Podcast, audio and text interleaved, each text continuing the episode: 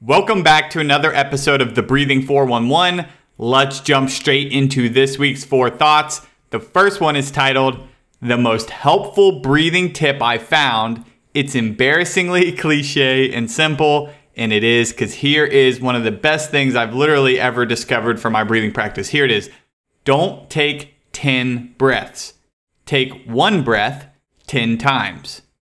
Don't do five minutes of breathing consciously take one breath over and over until your five minute timer goes off. It sounds silly, but it works. Uh, you know, we hear that all the time, right? Just go one breath at a time, one step at a time, all these different things. But I read a book called Joy on Demand, and uh, something about the way that it was said in there made, made it made sense. So I started trying it, and it really made my breathing practices like a billion times better and fly by. Like, yeah, you just get into the zone. It's like, oh, I can take one breath. That's simple. Uh, but then when you just think of each breath you take that way, yeah, it's crazy. I'm rambling. I should stop. But yeah, I find it really helpful. So give that a try. And with that, we will move on to thought number two how to build a stronger mind.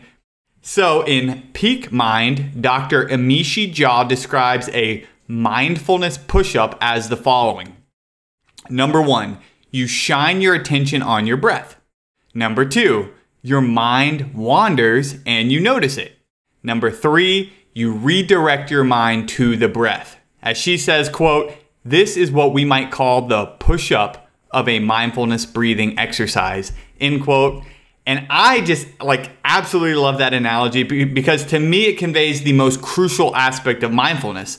You know, just like repeated physical push ups make our physical muscles stronger, right? Repeated mindfulness push ups make our minds stronger. And this means, right, we need our minds to wander. We need to get distracted, notice it so that we can come back to the breath. That is how our minds get stronger because we end up doing more mindfulness push ups, right? So if you think about going to work out, you know, if you did more push ups, you would get stronger, your muscles will get might get bigger or they'll at least get stronger, right?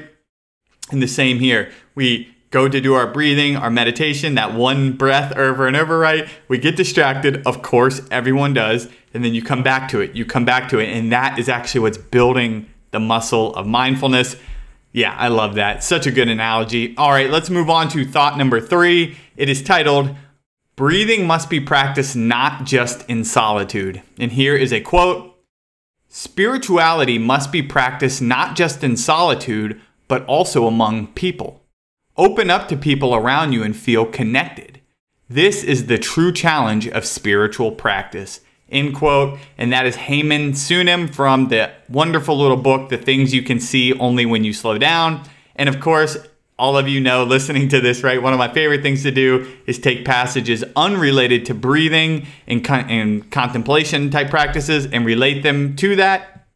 Here, the word spirituality was used, which of course can be associated with the breath pretty directly. But I just think this concept of not just practicing in solitude, but among people, feeling connected, this is the exact same for our breathing or really any contemplative practice, yoga, meditation, right? It must be performed not just in solitude, but in real life. We have to realize that how we do or do not reply to comments on social media is our practice, right? How we do or do not reply to emails that provoke us is our practice. How we do or do not interact with friends and family is our practice. And on and on and on for all aspects of our life, right? So, this is the true challenge. We have to use our favorite contemplative practice to fundamentally change who we are, right? And how we interact with the world for the better.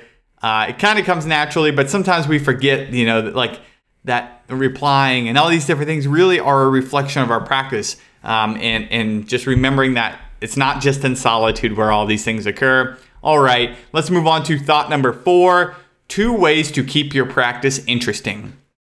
So here is number one switch up your routine or exercises every, you know, 15 to 30 days to continuously create novelty. We seek novelty, so switching things up every, you know, 15, 30 days seems like a good sweet spot for getting that novelty. But here is number 2, cultivate mindfulness so the same old boring exercises continuously create novelty. I love that one a lot uh, for people who like to stick with the same thing. If we cultivate cultivate mindfulness, then those won't be so boring, right? This was actually inspired by something I heard. I believe it was in Altered Traits about experienced meditators who they uh, got a they heard a bell ringing, right? It was like a ding ding. I don't know exactly what it sounded like, but some sort of bell ringing over and over. And non meditators and meditators listened to this. The non meditators got used to it, right? And eventually their brains showed that they filtered it out, essentially, like they got rid of it. However, the experienced meditators, each time that bell chimed, it was like brand new to them. Their brains lit up just like the first time they heard it. That is mindfulness, right? They heard each one in a new light. Um, and so the same could be true with our breathing practice, right? The same old boring practices can continuously create novelty if we cultivate mindfulness.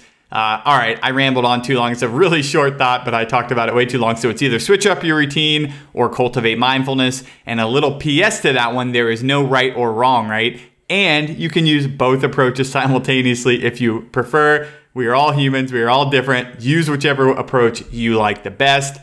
All right, let's with that, I'll move on to the one quote for this week. It's a great one here. It is quote, Practicing to walk and breathe mindfully helps you dwell more in the real world so you can get in touch with the wonders of life in the present moment and nourish and heal your body and mind. End quote. And that is Thich.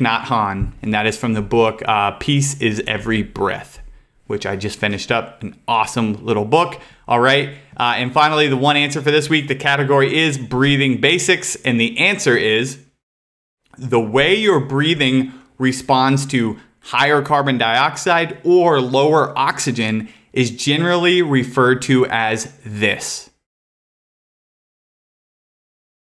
What is chemoreflex sensitivity?